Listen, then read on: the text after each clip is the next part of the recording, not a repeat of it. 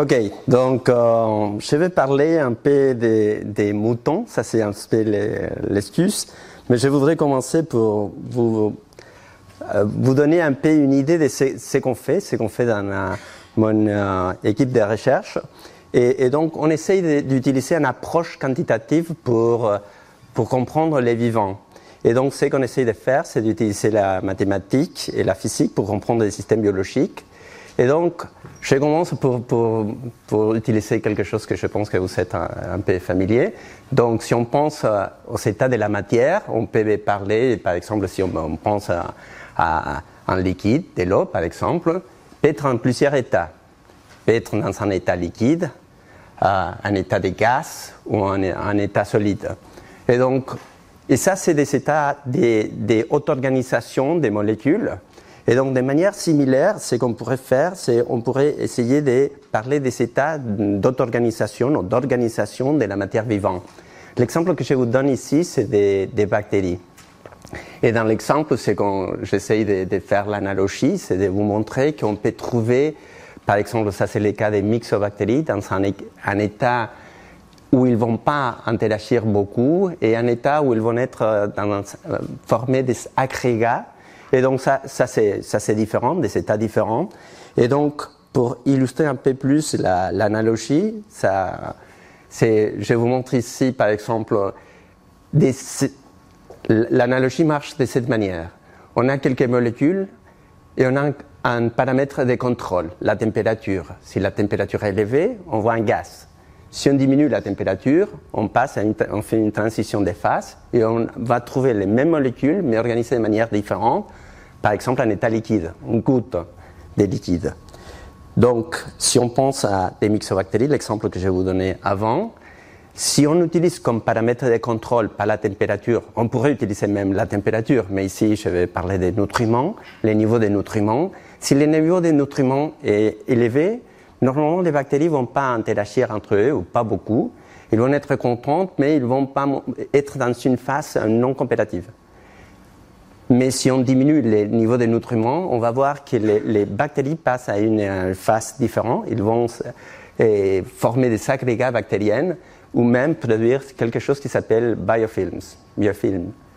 Et, donc, ça c'est par exemple l'intention de l'analogie. Mais on peut aller un peu, plus loin en physique au moins et en, biologie bien sûr, on peut parler de quelque chose qui s'appelle la subprimordiale. Je ne sais pas si vous savez, si savez ce que c'est ça. C'est l'idée de mettre quelques éléments chimiques, certains éléments chimiques, essayer de voir s'ils arrivent à, à s'auto-organiser, à, faire des réactions chimiques et des réactions chimiques qui vont, qui vont être autoréplicants. Ça veut dire ça va continuer, ça va, être, ça va rester en état métastable hors équilibre et de certaines manières, on pense que de cette forme, on peut arriver à avoir quelque chose, passer de quelque chose non vivant à quelque chose vivant. Ça serait une complexité de réactions chimiques qu'on va mettre dans un sac, dans la membrane de la cellule, finalement. Et c'est ça qu'on va dire que c'est une cellule, c'est quelque chose vivant. Et donc, finalement, j'essaie de vous convaincre que la physique a quelque chose à dire pour, la, biologie ou des choses qui sont vivantes. Et c'est ça qu'on essaie de faire dans, dans, mon équipe de recherche.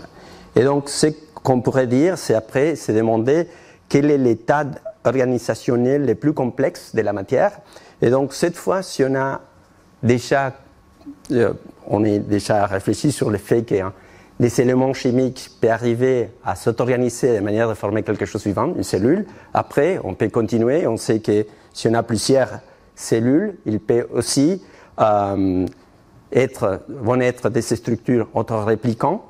Et ces structures autoréplicants, les cellules, vont pouvoir s'organiser sur quelque chose, par exemple, bien plus complexe, et, que c'est un, organisme multicellulaire, que c'est un organisme métastable, lui-même autoréplicant. Il faut attendre quelques années pour que ça arrive pour, lui. Mais, mais, de toute manière, c'est le cas. Donc on voit que ça, c'est quelque chose, les vivants, quelque chose qui devrait être inclus, à mon avis, dans ce qu'on appelle la, physique. Donc c'est un état, un état de la matière, hors équilibre, thermodynamique. Et donc, mais quelle est la différence entre un système vivant et un système non vivant? Et cette fois, je ne vais pas penser à des réactions chimiques, mais je vais penser à qu'on a des cellules. Des cellules ou des organismes multicellulaires, on va dire des, moutons par exemple. Et la grande différence, c'est que si on parle par exemple d'une molécule, une molécule, euh, normalement on va utiliser une équation de mouvement, par exemple les équations de Newton, et on va essayer de décrire ce qui se passe avec la, la, particule, la particule non vivante. Mais si on pense à quelque chose qui est vivant, typiquement à quelque chose qu'ici j'appelle un système de contrôle interne, ou un petit cerveau si vous voulez, quelque chose qui permet à la, notre particule vivante décider de quoi faire ou de changer l'équation des mouvements. Donc à nouveau, je vais essayer de vous expliquer un petit peu l'intention et, et ce qui nous montre qu'il y a une différence entre la physique du vivant et la physique de ce qui est non vivant. Et ça, c'est Ici, c'est ce que je vous montre en bas. J'espère que vous arrivez à voir. Ici, c'est ce que j'appelle ici les systèmes de contrôle interne ou notre cerveau. Hein. Et donc, ici, c'est représenté par des nœuds. Il y a un réseau qui connecte ces nœuds. Et si je suis et, ça a une dynamique particulière. Ça, c'est ce qui se passe à l'intérieur de notre particule, notre particule vivante. Donc, si on est euh, dans un nœud euh, noir, par exemple, les équations de mouvement vont être des équations de mouvement 1. Et donc, on va imaginer qu'on fait, par exemple, une trajectoire, un mouvement de type euh, en forme de spirale. Si on est sur le rouge, on fait une autre chose, un zigzag, par exemple. Donc, de cette manière, une particule euh, vivante, quelque chose qui est vivant, en plus des équations de mouvement, est capable de changer l'équation de mouvement en utilisant les mécanismes internes. Donc il y a une complexité interne supérieure à ce qu'on on, normalement trouve sur quelque chose qui est non vivant. Donc, et c'est exactement pour ça qu'on a des interactions comme avant, des, interactions de forces physiques entre les particules. Donc ça c'est aussi, vont, des choses vivantes sont dans l'espace physique et donc il y a des forces et des, des interactions classique physique, mais il y a aussi des interactions au niveau de, ces états internes. Et donc, et ça, et ça va être très important pour nous aujourd'hui parce qu'on va parler par exemple des limitations. Et si l'état interne, on va dire si un nœud ici et la couleur représente un état de, de comportement, comportemental de, de l'individu, de, de, un de notre particule, donc, on pourrait essayer, les particules peuvent essayer de se mettre d'accord et aller au même état, au même état interne.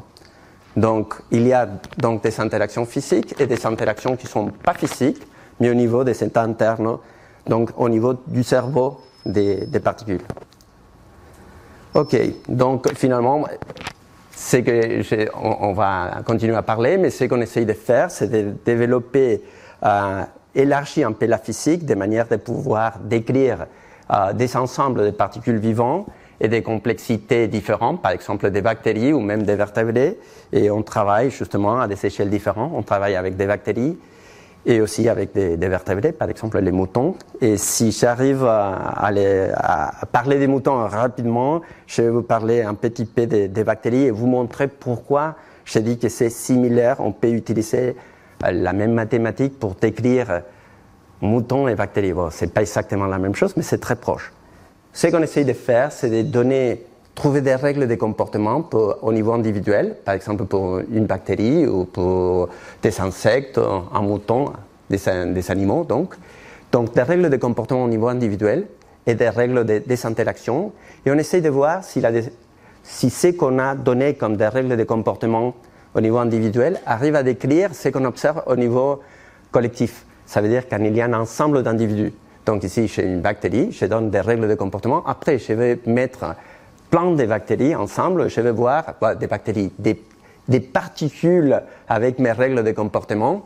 Et je vais voir si les règles de comportement arrivent à reproduire ce qu'on observe, au niveau collectif. Et pareil pour, les insectes, pour les animaux. Et donc, l'objectif est d'étudier les règles de comportement. Mais pourquoi on va étudier euh, un système biologique dans un laboratoire de mathématiques ou de physique et à quoi servent de trouver des règles de comportement Donc, dans ce moment, je vais essayer de justifier pourquoi on est en, physique en ce moment, et avant j'étais en maths. Et, c'est un peu ce que je vais vous montrer. C'est parce que ce qu'on peut faire, si on a des règles de comportement, on peut arriver à trouver des réponses à des problèmes euh, technologiques et on arrive à faire ce qu'on appelle la technologie bien inspirée.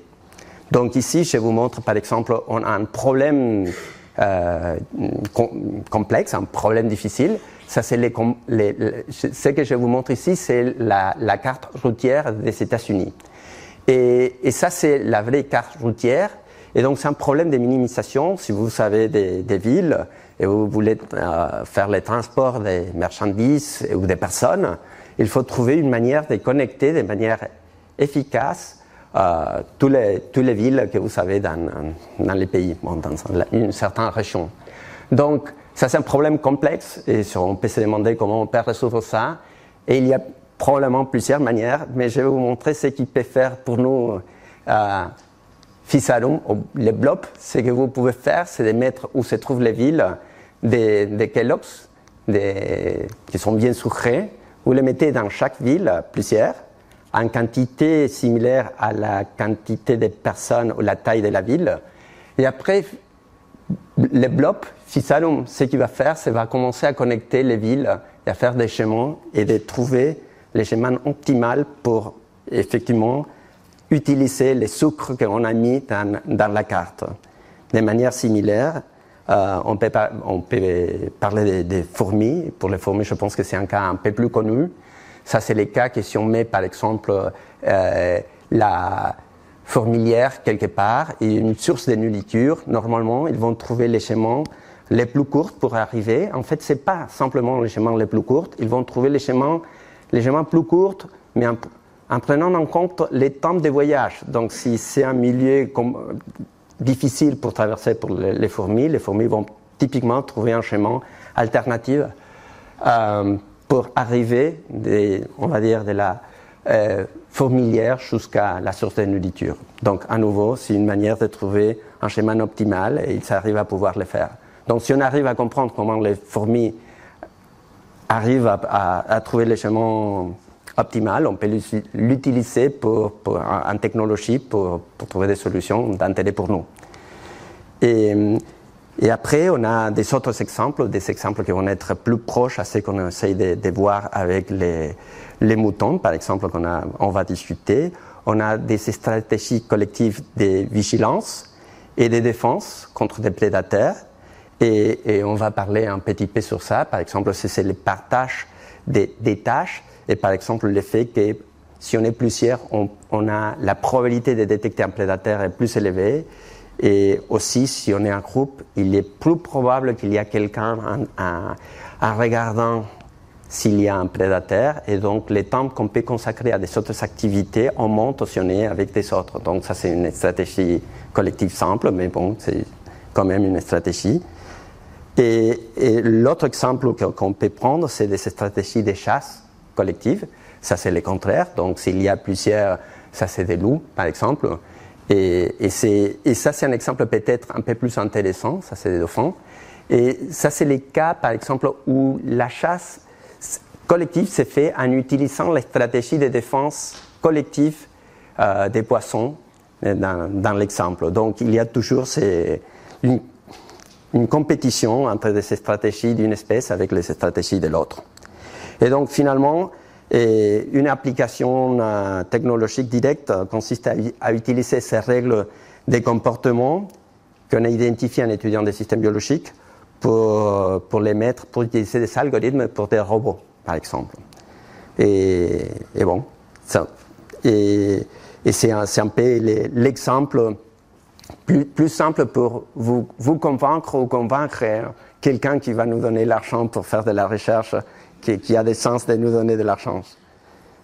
Ok, donc nous, on est en train de travailler sur, plusieurs problèmes en utilisant une approche très similaire. C'est les infections bactériennes. Ici, ce que vous pouvez voir, c'est des bactéries, c'est des salmonelles qui bouchent euh, et essayent d'envahir des cellules humaines, qui sont ces, trucs qu'on voit ici. Et aussi, on, travaille sur les mouvements des des moutons, euh, aussi la, de la formation de ces structures en 3D des, des, bactéries et des cellules, ou les, transports, euh, je ne sais pas si vous arrivez à les voir, mais des transports médiés par des bactéries et des cellules. Hmm, ça, c'est pas bon signe. Ok. Non, c'est pas bon signe. Ok. Donc, je passe à parler des, donc des, moutons. Ici, je vous donne un exemple de ce qu'on peut voir s'il y a un groupe de moutons très large. Et ce qu'on voit, c'est la formation des fils et qu'il arrive à se diriger dans une certaine direction. L'intérêt de comprendre ce type de système, c'est qu'il n'y a pas de langage. Donc, il arrive à pouvoir se mettre d'accord sur quelle direction se déplacer sans, euh, sans utiliser des, des mots. Donc, sans, sans avoir vraiment un langage. Donc, ça doit venir des règles de comportement. Donc, une des premières, premières questions pour nous, et d'intérêt général aussi pour les oiseaux, les poissons, etc., c'est comment ils arrivent à établir une direction commune euh, pour les mouvements collectifs. Comment ils se mettent, donc il y a une espèce de consensus, une, une manière de se mettre d'accord dans quelle direction se déplacer. Et donc ça c'est toujours un peu une question de débat et on essaye de trouver les règles qui nous permettent d'arriver à se mettre d'accord sans beaucoup d'échanges d'informations. Ça veut dire s'il n'y a pas de langage, etc. Et donc l'autre question, c'est si dans ce type de système, il y a des leaders. C'est quelque chose qu'on va essayer de, discuter pour les moutons. Finalement aussi, si, quels sont les avantages de ce qu'on observe, du type de comportement observé pour les, moutons.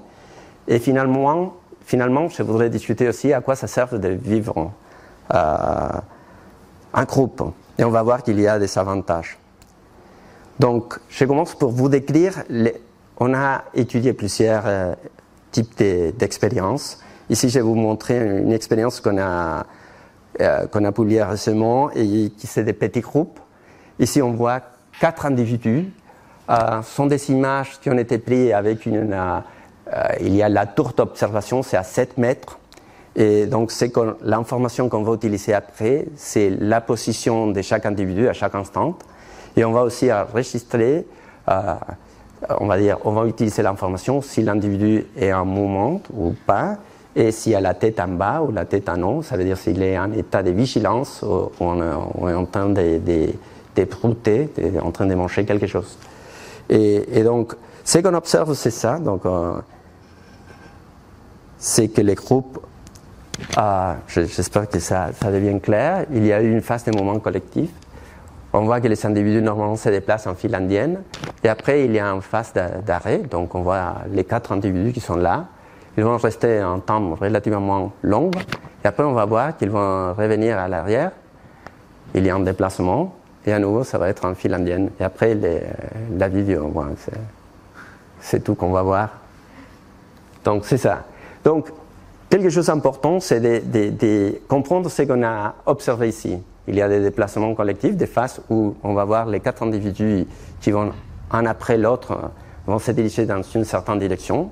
Et après, on va voir qu'ils passent à une phase, une phase d'arrêt. Ils vont faire un arrêt. Ils vont faire une autre chose. Et une autre chose, ça veut dire qu'ils vont typiquement euh, commencer à, manger de la pelouse. Donc, c'est ça qu'on a dit. Donc, ce qu'on observe, c'est des phases de pâturage. C'est ce qui s'appelle ici un cri. Et après, il y a une phase des mouvements collectifs. Et ça, c'est une phase de, collectif, c'est en file indienne. Et ici, c'est l'individu noir qui est en tête, donc qui est devant les groupes. Après, on voit à nouveau qu'il y a une phase des mouvements collectifs et il y a une interruption avec la phase de pâturage 2. À nouveau, il y a une phase euh, collective et cette fois, l'individu a changé. C'est pas l'individu noir, c'est l'individu rouge. Après, c'est l'individu vert. Donc, l'individu qui est en tête est en train de changer. Ça, c'est une observation qui vient de regarder des, vidéos comme avant. Donc, ça, vient de, de, regarder les expériences.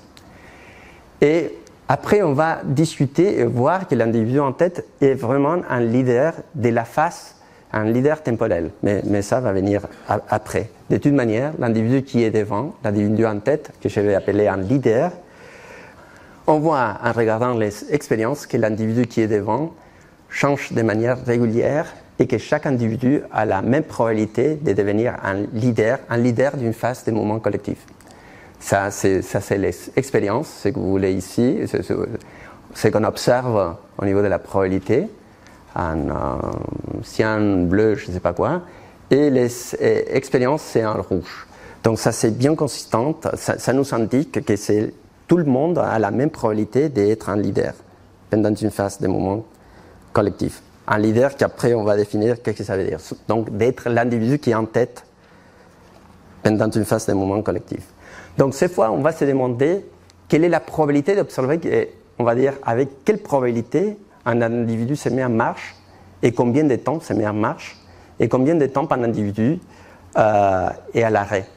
Donc ça c'est la vitesse de l'individu 1 en fonction du temps. Et c'est un peu évident, quand l'individu marche, on voit une vitesse autour de 1, très élevée, et après il y a l'individu est presque statique. La vitesse est très faible. Donc cette fois, on peut utiliser une distribution, peu importe quoi, mais on peut passer d'un signal comme ça, de la vitesse en fonction du temps, à quelque chose qui est 0 ou 1. 1 quand l'individu est en marche et 0 quand l'individu est en, mobile, est dans une phase statique. Pourquoi on va, voir, on va essayer d'observer ce type de choses Parce qu'on est intéressé pour la distribution des temps, que l'individu est statique et en mouvement. Donc ce type de, temps. Ça, c'est les temps en mouvement, ça, c'est les temps qui est à l'arrêt. C'est ça qu'on voit ici. Ça, c'est la distribution des temps en absence de mouvement, donc temps que l'individu est sans se déplacer. Et ici, c'est la distribution des temps que l'individu est en mouvement. Ce qu'on va se demander, c'est si on peut décrire ce type de, de données avec des états. Un état S, absence de mouvement, et un état M, mouvement. Donc stop et M des mouvements. OK. Et, donc, euh, la première question, c'est est-ce que, comme on voit que l'individu se déplace ou se déplace pas, il semble. On pourrait penser qu'avec des états, on peut décrire ce qu'on observe. Mais en fait, si on fait les maths qu'il y a derrière, on va conclure qu'on ne peut pas les faire. Ça, ça veut dire qu'on ne peut pas décrire ce type de, de distribution si on n'a que des états. Donc on va devoir faire une autre chose. Et l'autre chose qu'on peut faire, c'est utiliser un peu la même logique. Ça veut dire de parler des états, mais on va devoir ajouter un état supplémentaire. Donc on va devoir parler des trois états comportementaux.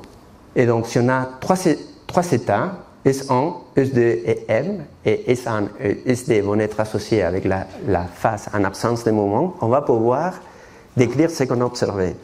Donc, mais après, même si mathématiquement on a dû utiliser trois états à la place de deux, quels sont les états supplémentaires qu'on a dû ajouter? Et donc, en fait, si on revient aux données, ça, fait l'histoire un peu longue, mais on va comprendre que les individus, quand ils sont à l'arrêt, ils peuvent être dans des états différents. Ils peuvent être à l'arrêt avec la tête en bas, en terre de de manger de la pelouse, ou peuvent être à l'arrêt tétano, en état de vigilance.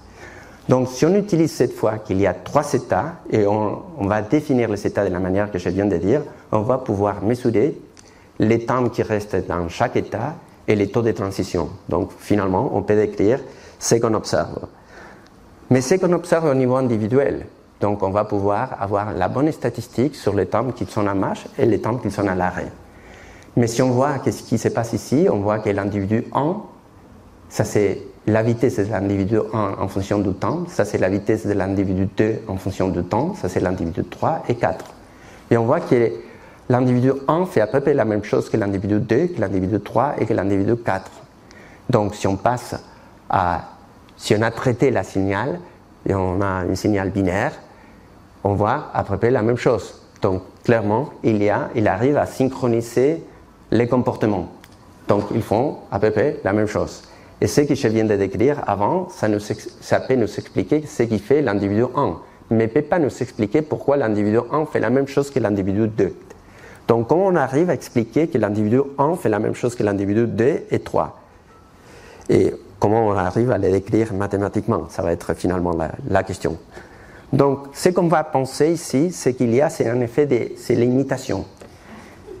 Et donc, euh, et l'imitation, on la voit un peu partout. Et l'exemple que j'ai pris, c'est nous.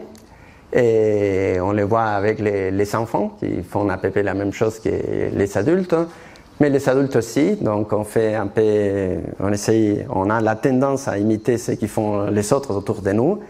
Un bon exemple, c'est aussi l'applaudissement.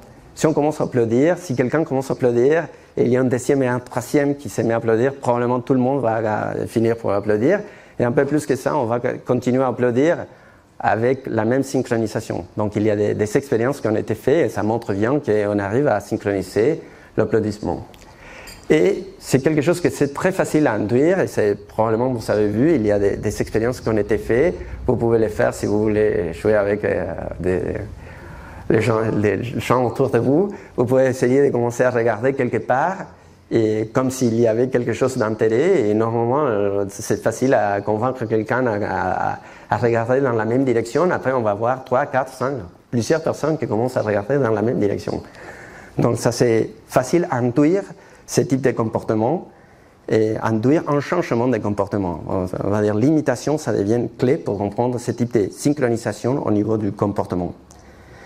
Donc, cette fois, si on veut décrire ce qu'on a observé avec l'imitation, l'idée clé, ça va être pas simplement de penser qu'il y a trois états, mais de commencer à modéliser, de penser comment se passe avec ces flèches que j'ai mis ici. Donc ça c'est l'état, les cerveaux et notre individu, les moutons.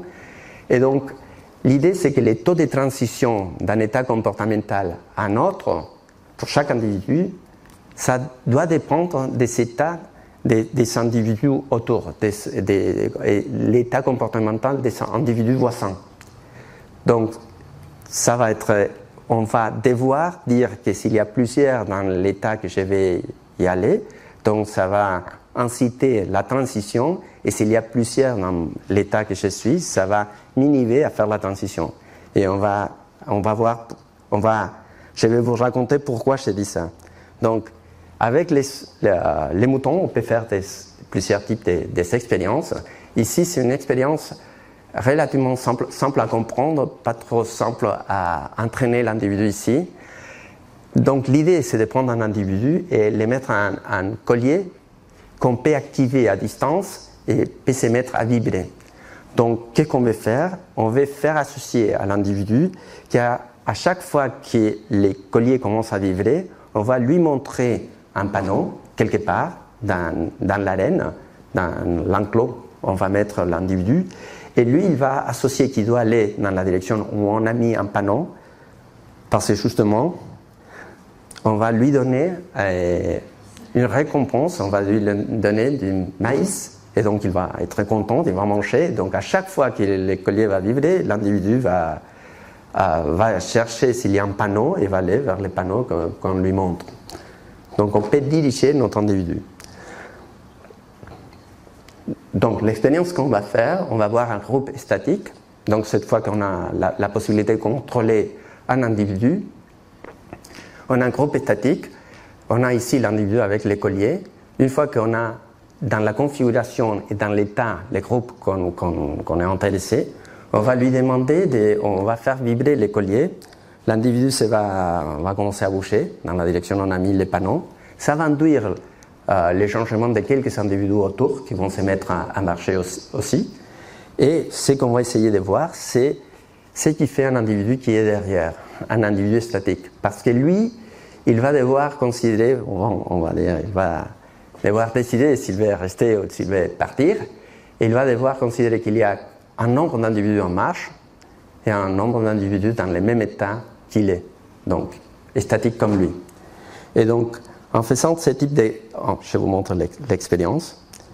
Ici, on va voir le tracking, l'individu entraîné par ici, et les panneaux ici. Il y a quatre panneaux, mais on va activer celui-là. Et l'individu, je crois que c'est lui, non, oui. On. C'est ouais, c'est lui. Et ça, c'est les, tracking des individus. Et donc, en regardant avec ce type de données, ce qu'on peut faire, on peut mesurer combien de temps a pris chaque individu à, à se mettre en marche. Et en utilisant ça, on a une certaine idée de comment on peut, quel type de taux de transition on peut utiliser. Donc c'est ça que je vais vous montrer. Donc en faisant ce type de manip, nous pouvons mesurer et arriver à trouver la force fonctionnelle des taux de transition utilisés par les individus. Au moins, on a un taux de transition, une forme fonctionnelle pour décrire les taux de transition qui va pouvoir être utilisé, qui va nous permettre de décrire ce qu'on a observé. Et donc, ce type de taux de transition, peu importe euh, les, détails, mais, il y a des éléments qui sont clés. Ça, c'est les taux de transition d'aller à l'état J si je suis dans l'état I. Et donc, ce qui se passe ici, c'est qu'il y a ceux qui sont, ça c'est le nombre d'individus dans l'état où je vais aller, et ça c'est le nombre d'individus qui sont dans l'état où je suis. Donc, les, individus qui sont dans mon même état vont m'inhiber à faire la transition, et les individus qui sont dans l'autre état vont me, induire le changement. Et, donc, ça c'est, un modèle qui nous permet, ça nous explique comment on peut décrire mathématiquement l'imitation. Et, quelque chose qui va être important pour nous, c'est que les premiers individus et cette fois, on a utilisé un individu avec un collier. Mais s'il n'y a pas de collier, typiquement, ce qu'on va observer, c'est que quelqu'un va faire un, déplacement spontané, et c'est l'individu qui fait le déplacement spontané va induire le changement, la, transition d'état euh, comportemental des autres, et donc c'est lui qui va devenir un leader. Ça veut dire l'individu qui a, a induit un changement de comportement au niveau du groupe. Et ici, ce que je vous montre, c'est ce que je suis en train de vous montrer, c'est euh, les expériences où on est en train de représenter chaque individu avec sa vitesse et si l'individu a la tête en bas ou non, c'est qu'on a appris en regardant les données. Normalement, ce qu'on a, c'est une trajectoire qui est compliquée. Et ici, ce que je suis en train de vous montrer, c'est une trajectoire qu'on a mis en ligne droite, simplement pour illustrer c'est la, partie tête en haut, tête en, bas et comment se passe la transition. Donc ça, c'est ce qu'on observe. Donc les individus qui sont en train de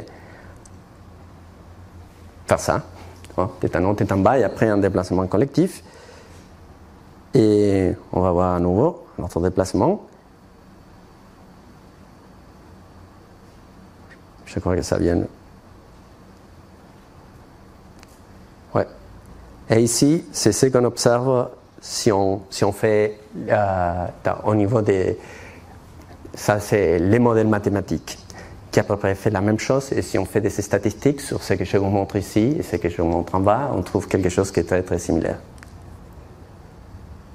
Et donc, ce qu'on peut faire, c'est pas faire une représentation linéaire des, déplacements, mais voir exactement comment se passent les déplacements en dimension 2. Et ça, c'est ce qu'on observe. À nouveau, quelque chose d'important à regarder, c'est que les déplacements se font en ligne. OK. Donc, euh, ici, ce que je vais vous montrer, c'est à nouveau, je vais, je vais changer un peu la, question. On a, on a compris comment on peut faire, comment on peut choisir un leader. Cette fois, on va essayer d'aborder une question légèrement différente Comment il s'arrive à se déplacer en file indienne C'est quelque chose qui semble être simple, mais la question c'est quelles règles il faut utiliser pour le faire? Et donc ici, c'est ça les expériences. Il y a à nouveau quatre individus. On voit l'individu rouge qui est en tête et on a vu les déplacements en file. Après, c'est l'individu violet qui est en tête. Et si on continue à observer, on va continuer à observer ce type de déplacement.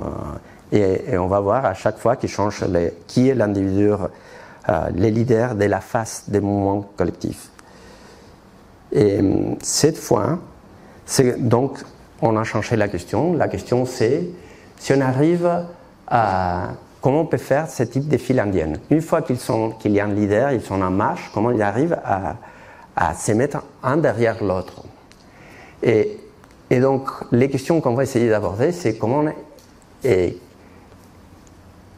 de quelle manière ils sont connectés, ça veut dire qui est en train de regarder qui et qui est le voisin de qui, on pourrait le dire de cette manière. Donc, on va parler d'un réseau d'interaction et de quelle, quelle, est la forme de notre réseau d'interaction. L'autre question qu'on va se poser, c'est quelle est l'information qu'ils sont en train d'échanger. Et donc, finalement, c'est toujours la même chose. Ce qu'on veut savoir, c'est comment ils arrivent à faire ce type de choses. Ça, c'est à nouveau une expérience, une phase de mouvement collectif. Comment ils arrivent à faire ce type de, des files indiennes. Donc, ce qu'on a fait, on a, pour comment ça arrive à, interagir. C'est comme on voit ici, c'est plusieurs réseaux possibles d'interaction. Donc, je vais essayer de vous expliquer ce que je suis en train de représenter ici. L'idée dans la première, euh, dans la première chose, IN1, c'est que l'individu 1 est en train d'interagir avec l'individu 2, 3 et 4. L'individu 2 peut interagir avec l'individu 1, 3 et 4. Donc, chaque individu peut interagir avec tous les individus qui sont dans le système. L'autre possibilité, c'est de dire que l'individu 1 va interagir avec l'individu 2 et l'individu 3 et l'individu 4. Que l'individu 2 va interagir avec l'individu 3 et 4. C'est-à-dire le 2 ne va pas interagir avec l'individu 1. Donc, ce qu'on est en train de faire, c'est d'enlever des flèches de manière d'aller à quelque chose qui devient de plus en plus on, est en train de mettre une espèce de hiérarchie dans la manière qu'on est en train de transmettre l'information. Après, on va devoir discuter quelle, est l'information qu'on va échanger. Donc finalement, la troisième possibilité, c'est de dire, bon, simplement, 1 va interagir avec 2, 2 avec 3, 3 avec 4. Donc chaque individu va avoir qu'un voisin ou un individu avec lequel il va interagir. Et il va ignorer ce qui se passe avec les autres. Donc ça, c'est les cas les plus simples. Et clairement, ça représente une espèce de hiérarchie dans le sens qu'il y a une direction, l'information peut passer que dans une seule direction. Donc finalement, on peut se demander quelle est l'information qu'on sont en train de partager. Et donc, je vais vous donner un peu la réponse de ce qui se passe avec les moutons. Les moutons vont utiliser IN3. Tous les autres, IN2 et IN1, vont pas vraiment marcher, vont pas pouvoir nous décrire ce qu'on observe. Et cette fois, on va discuter, on va voir si c'est ce qu'ils sont en train de faire. Donc, si je suis un individu, si je suis un mouton, et on n'a pas de langage, je dois décider quoi faire en, regardant ce qui se passe autour de moi. Donc, ce que je peux utiliser, c'est la position des individus autour de moi, ou éventuellement, dans quelle est la direction de déplacement, la vitesse des individus autour de moi. Donc on pourrait imaginer qu'il utilise les deux choses, qu'il utilise la position ou qu'il utilise euh, la vitesse. S'il utilise la vitesse, que c'est ça qui a été utilisé dans la littérature avant, en fait, ce qu'on observe, c'est qu'ils ne vont pas arriver à pouvoir former des fils. Donc les fils, il ne faut pas échanger de la vitesse, mais si on utilise la position et IN3, ils vont pouvoir euh, s'organiser en file indienne. Et c'est ça qu'on observe ici. Et ça, c'est euh, au niveau du modèle. Mais c'est quelque chose euh, qui colle avec les expériences. Donc, finalement, on applique les, euh, les individus, les moutons, vont utiliser les réseaux d'interaction IN3 et ce qu'ils vont échanger, c'est la position. Donc, cette fois, on va discuter quels sont les avantages de ce qu'on a vu. Et donc, je vais discuter, commencer pour discuter ce qui se passe lors d'une phase des mouvements collectifs. Et donc, l'objectif, c'est de, voir si, les groupes, on va dire, ce qu'on entend en d'essayer, c'est de savoir euh, comment un individu peut guider les autres dans un, dans un milieu, environnement complexe, un labyrinthe par exemple. Et donc, dans, dans quel cas, quelles règles il faut utiliser pour arriver, si on a, donc ça c'est un peu, c'est ce que j'ai écrit ici. L'idée c'est qu'il y a un individu avec la connaissance de ce qui se passe, de, de, entre l'entrée et la sortie du labyrinthe, et que tous les autres sont des naïfs. Ils n'ont pas d'expérience a priori, en a priori sur les, sur les labyrinthes, sauf les premiers individus. Et donc, ce qu'on va essayer de, voir, c'est comment on peut changer les réseaux d'interaction et si on change, quel type d'informations ils vont pouvoir partager. Et donc ici, je vous montre ce qui se passe s'ils utilisent IN3, mais ils vont échanger de la vitesse. Donc si ça arrive, c'est lui qui a l'information, et donc c'est lui qui va, faire les, va se déplacer de l'entrée vers la sortie, mais n'arrive pas à mener les autres, à guider les autres. Donc cette fois, si on change les réseaux d'interaction, on utilise les réseaux d'interaction D ou, 3, euh, D ou 1, c'est la même chose. il ne va pas pouvoir arriver à, à mener tous les groupes à la sortie. Par contre, si on utilise IN3 et finalement on utilise la position pour échanger l'information qu'ils vont échanger, ils vont pouvoir arriver de, l'entrée à la sortie. Donc ça va marcher. Donc finalement, la conclusion, si on veut amener un groupe de manière efficace et cohesive, on veut les groupes qui restent toujours ensemble. La, la manière d'utiliser l'information d'un individu, c'est d'utiliser IN3 et échanger la position. Donc cette fois, on va, on va changer un peu euh, la, question. On, a un défi différent. Cette fois, ce qu'on a essayé de faire, c'est de trouver, localiser une cible. Et, et donc les contextes et les, les suivantes. On va imaginer qu'on a un groupe d'un individu, mais parmi les individus qu'on a, il y a un, un, un groupe de, entre eux, N-inf, que j'appelle ici, qui sont des individus qui sont informés. Eux, ils ont une certaine connaissance d'où se trouve la cible. Mais on va imaginer qu'ils ont une connaissance imparfaite, dans le sens que chaque individu a une estimation de la cible, mais ne connaît pas la position exacte de la cible. Donc, l'intention, c'est de voir s'ils arrivent à pouvoir partager de l'information pour pouvoir localiser de manière efficace la cible. Et, donc, c'est un peu ça l'intention, c'est de voir si l'individu peut effectuer une mise en commande des informations pour localiser avec précision la cible. Et donc, ici, ce que je vous montre, c'est ouais, la taille de groupe. Et, et ça, c'est avec quelle précision ils arrivent à, localiser la cible. Et ce qu'on observe ici, c'est qu'ils arrivent à pouvoir trouver la cible, la, la, capacité de groupe augmente avec la taille de groupe. Donc ça, ça, nous indique que plusieurs individus arrivent à faire mieux qu'un seul individu. Et si on augmente des, on va dire, des 2 à 5, on, a, on, a une, on voit que, la, performance est, est, mieux. Donc les groupes arrivent à, localiser la cible de manière... Euh, avec une précision plus importante. Et donc, mais aussi on voit qu'il y a un, effet de saturation. Et on peut revenir à ça. Donc, à certains moments, si le groupe est trop large, on va pas avoir beaucoup plus de. Ça veut dire, ça ne monte pas de manière linéaire. À certains moments, euh, ça ne monte pas beaucoup. Et même, on peut avoir des arguments pour indiquer qu'il y a un taille de groupe. Euh, euh ça veut dire euh, particulier, qu'on doit utiliser et à partir de là, si ça, la, ça, va pas être une bonne idée d'augmenter la taille de groupe. Et donc, euh, finalement, c'est qu'il arrive à pouvoir, à pouvoir faire ça, il arrive à pouvoir ça, mais pendant plusieurs phases des moments collectifs. Et ça va être clé pour pouvoir faire ça, le fait qu'ils sont en train de changer les leaders et avec ils changent des leaders avec la même probabilité.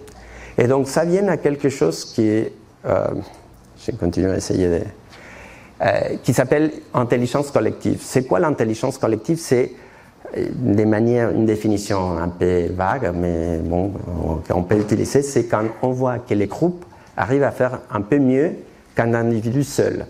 Donc les groupes est plus performant qu'un individu isolé. Et donc, ça, c'est un problème qui a été formulé par Galton il y a plus de 100 ans. Et, donc, c'est qu'il, le problème qu'il a étudié, c'est l'effet de si on prend n personnes et on essaye d'estimer les points d'un bœuf, en fait, d'un animal, et en utilisant les n estimations indépendantes, il est possible d'obtenir euh, une prédiction des, pour les poids de l'animal qui est, précise et on monte avec les nombres de personnes, les nombres d'estimations qu'on a utilisés. Et ici, il y a une différence par rapport à ce que les, problèmes classiques. Dans les problèmes classiques, tout le monde va, donner une estimation du poids de l'animal. En fait, ça vient du fait qu'il y avait un pari pour voir qui était la personne qui était plus proche du poids de, l'animal. Donc, il a pris toutes les, les estimations Si on prend toutes les estimations d'un coup et on fait euh, les stats sur ça, on arrive à avoir une estimation du poids de l'individu. Mais donc, ça veut dire que dans les problèmes classiques, on fait tous, on va décider, on va donner un vote, une estimation en même temps. Mais pour les cas des moutons, ça c'est pas le cas.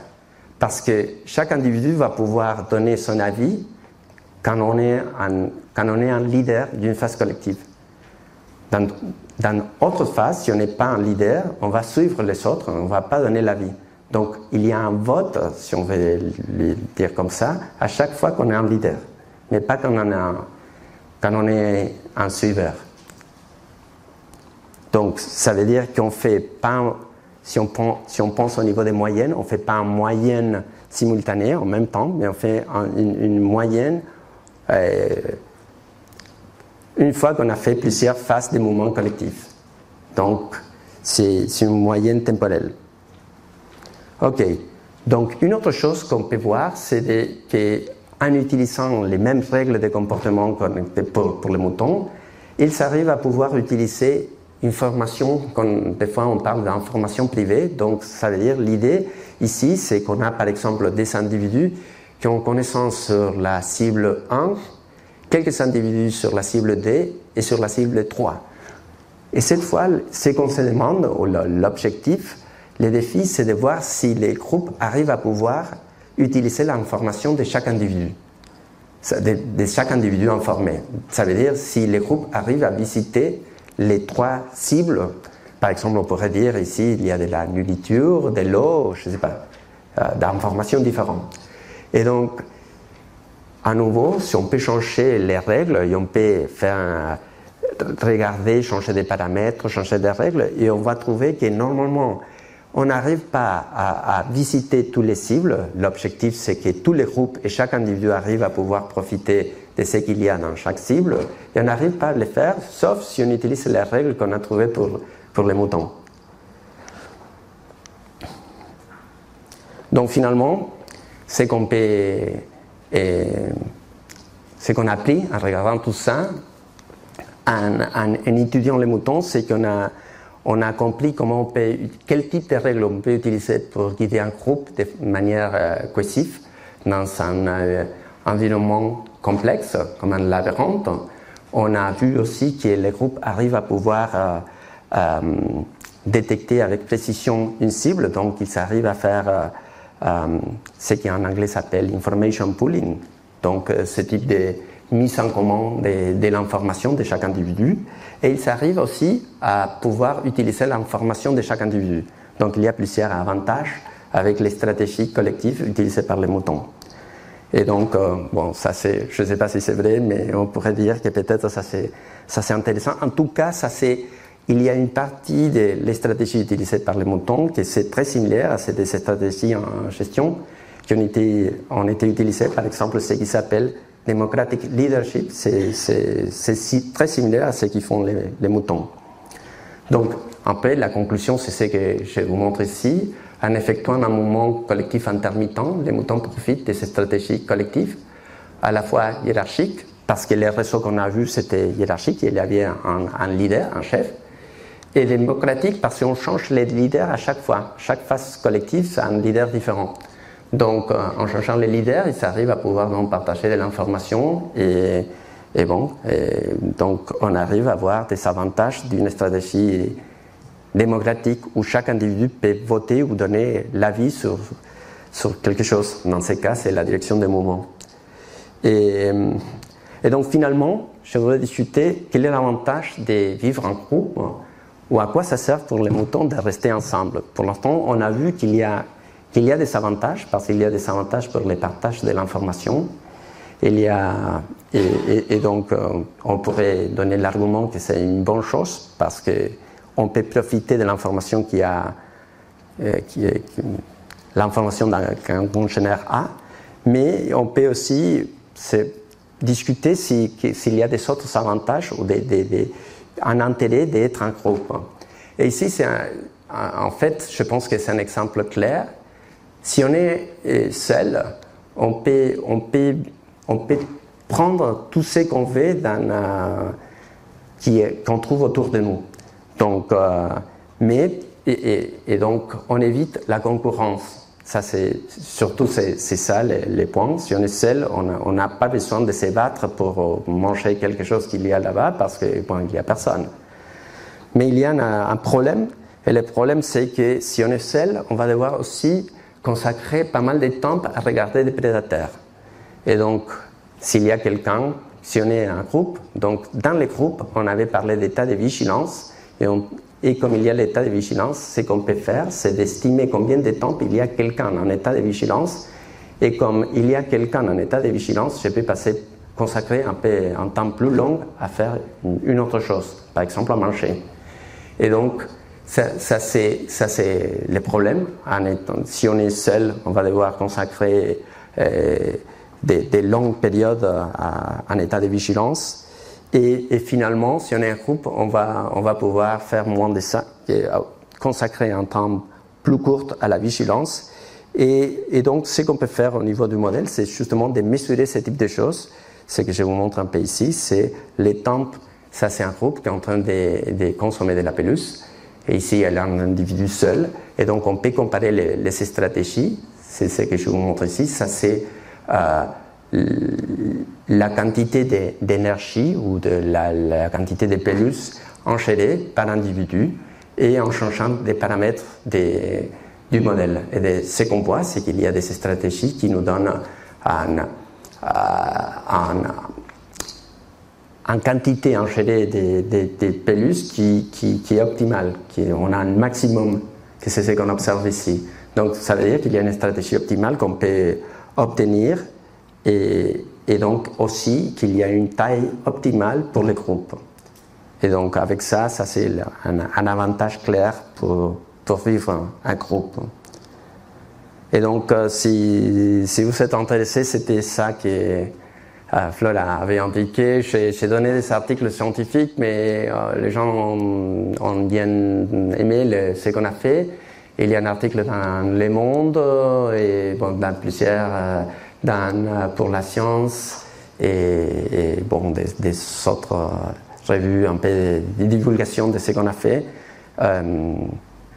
Bon, vous pourrez aller regarder. C'est la, plupart en ce moment, je pense que c'est d'accès gratuit, donc euh, vous pouvez regarder si vous êtes intéressé. Et ok, donc euh, ouais, je, vais finir avec ça. Non, non, c'est bon parce que sinon ça va, je vais prendre un peu. Non, ouais. Merci. Merci.